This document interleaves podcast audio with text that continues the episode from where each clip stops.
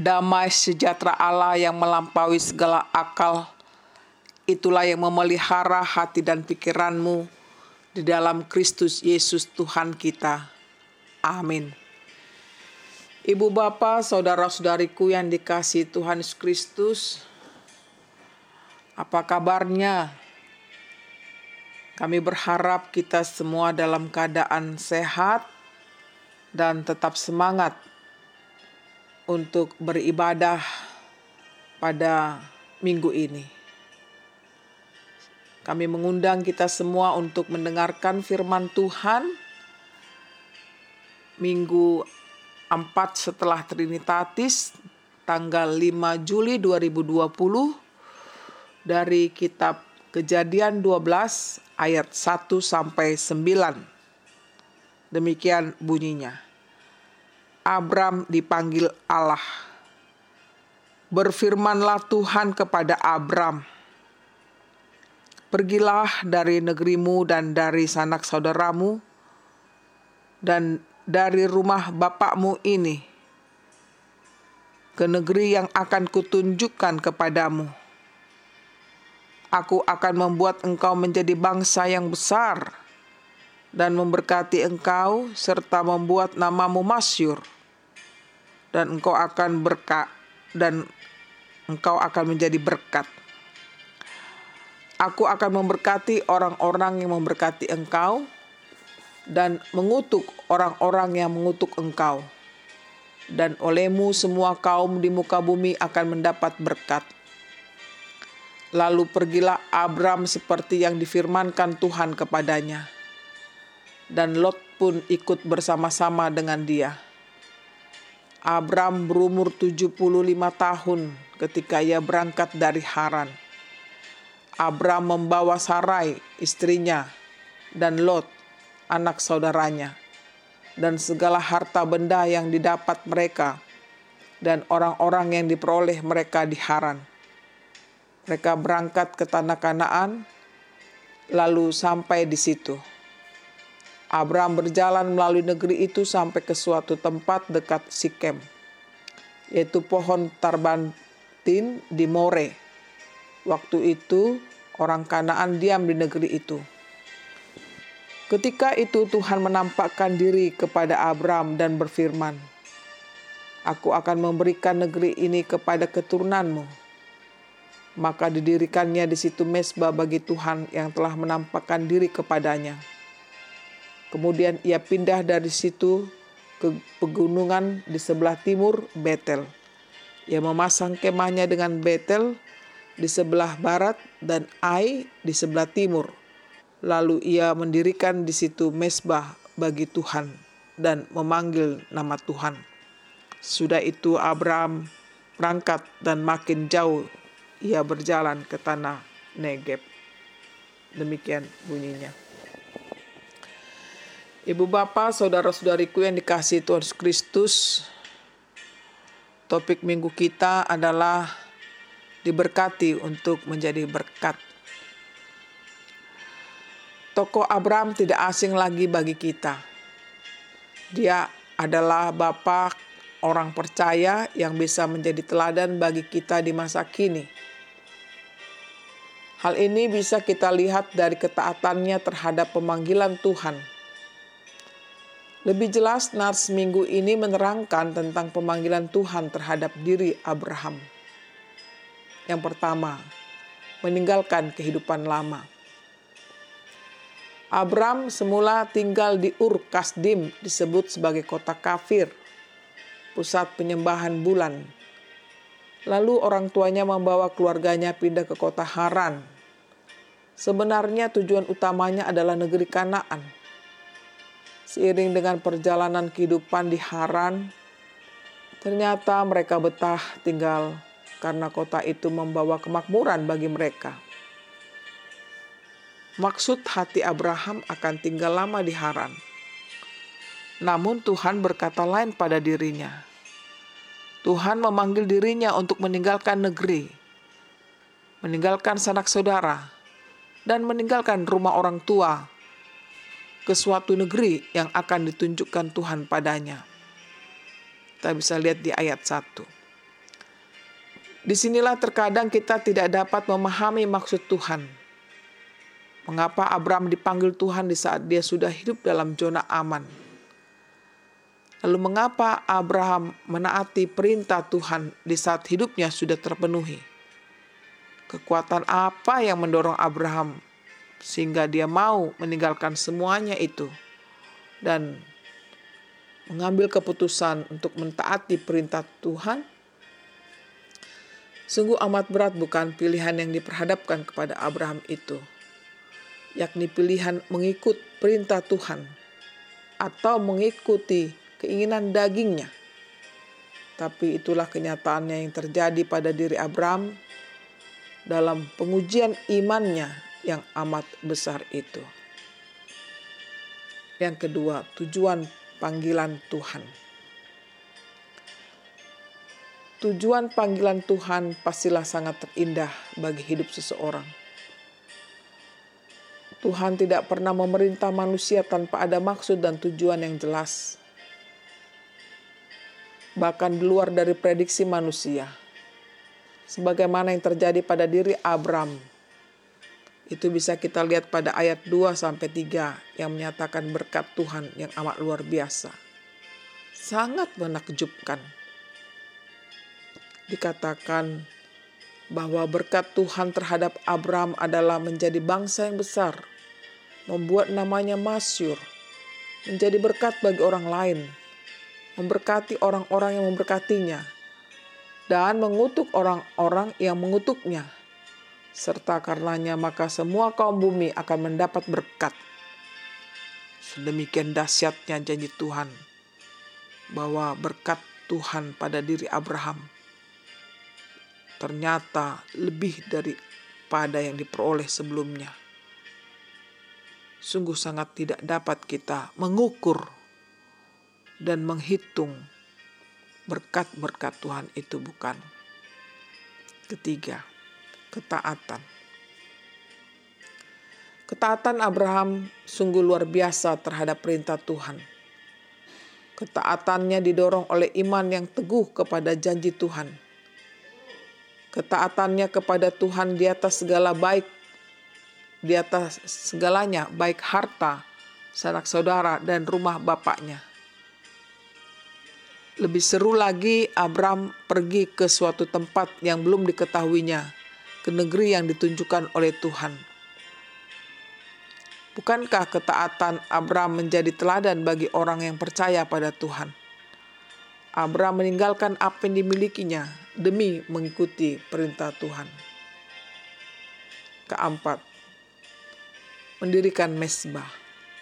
Abraham mendirikan mesbah bagi Tuhan sebagai tanda perjumpaan dengan Tuhan yang telah menampakkan diri kepadanya.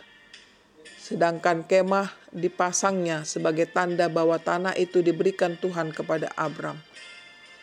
Lalu di situ didirikan mesbah untuk memanggil nama Tuhan. Ibu bapak, saudara-saudariku yang dikasih Tuhan Yesus. Masihkah ada dijumpai ketaatan kepada Tuhan seperti Abraham pada era modern ini? Masihkah kita imani bahwa orang yang taat kepada Tuhan akan diberkati Tuhan dan menjadi berkat bagi Tuhan? Masihkah kita imani bahwa apa yang kita miliki adalah berkat dari Tuhan dan menjadi berkat bagi orang lain? Beberapa pertanyaan ini sangat membantu kita merefleksikan sejauh manakah ketaatan kita sebagai hamba Tuhan maupun jemaat terhadap pemanggilan Tuhan itu. apa yang bisa dipetik makna dari pemanggilan Tuhan terhadap Abraham dalam kehidupan sehari-hari umat yang percaya kepada Tuhan pada konteks masa kini. Pertama, kita hidup di era ilmu pengetahuan teknologi yang canggih, mempengaruhi manusia untuk saling berkompetisi satu dengan yang lain, termasuk dalam kehidupan bergereja bisa jadi barang siapa yang tidak bisa mengikutinya maka dia akan tinggal landas oleh zaman canggih ini. Samping itu bisa jadi manusia mempertuhankan tanda kutip teknologi itu daripada Tuhan itu sendiri. Oleh karena tugas gereja mengingatkan dan mengadakan mengajarkan mereka agar tetap mengimani Tuhan dalam segala zaman. Zaman boleh berubah. Kondisi kehidupan semakin canggih fasilitas hidup semakin memudahkan. Namun semua itu harus dibawa terang berpadanan dengan panggilan itu. Sebagaimana tertulis dalam Efesus 4 ayat 1 dikatakan, Sebab itu aku menasihatkan kamu, supaya hidupmu sebagai orang-orang yang telah dipanggil berpadanan dengan panggilan itu. Untuk itulah kita diarahkan pada hidup berpadanan dengan panggilan Tuhan Panggilan Tuhan itu adalah ketaatan pada Tuhan lebih dari segalanya.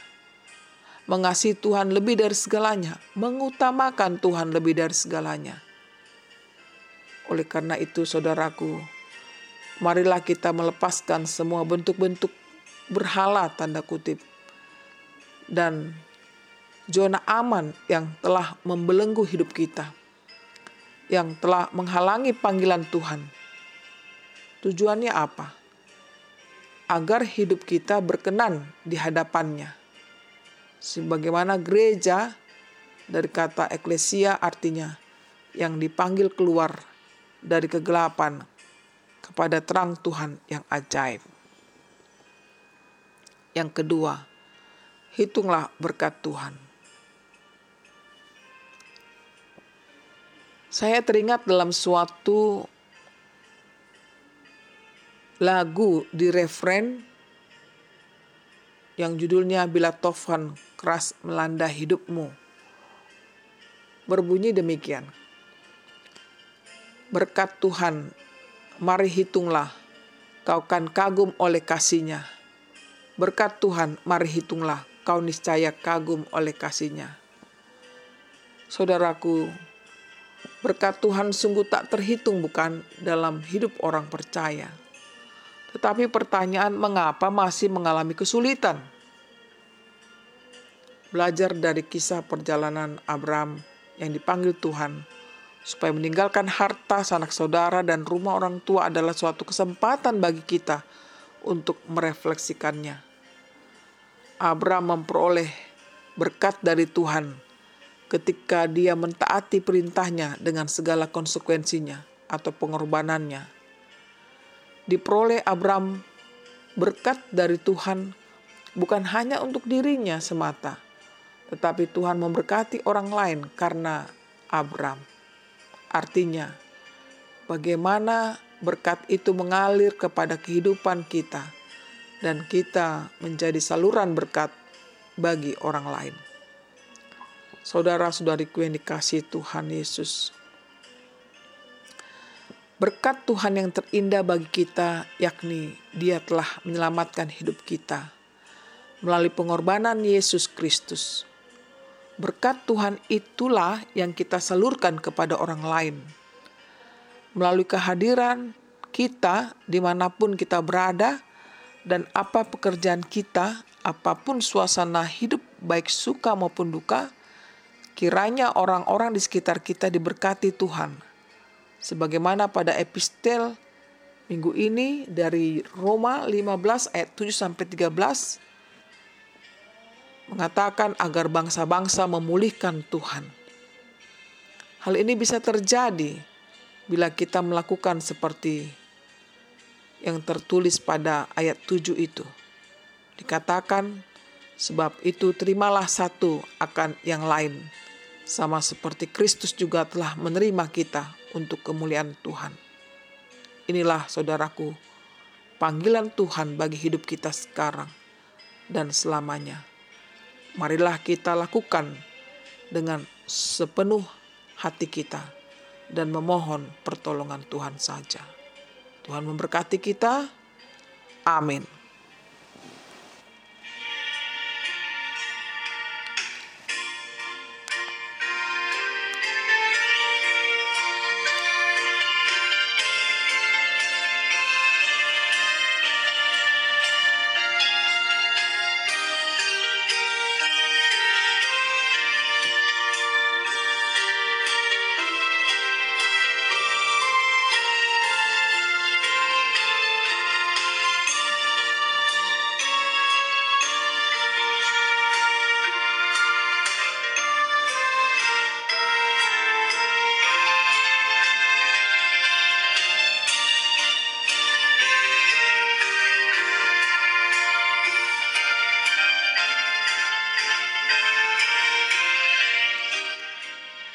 Marilah kita berdoa.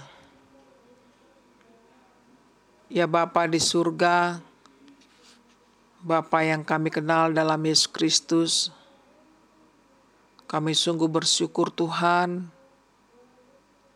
di mana firman-Mu mengajarkan hidup kami untuk taat atas perintah-Mu. Dan di mana Tuhan memberikan jaminan kehidupan bagi anak-anakmu. Dan bahkan engkau meminta kami agar hidup kami menjadi berkat bagi banyak orang. Tuhan, perlengkapilah kami dengan iman yang teguh, agar kami dapat melakukan kehendakmu.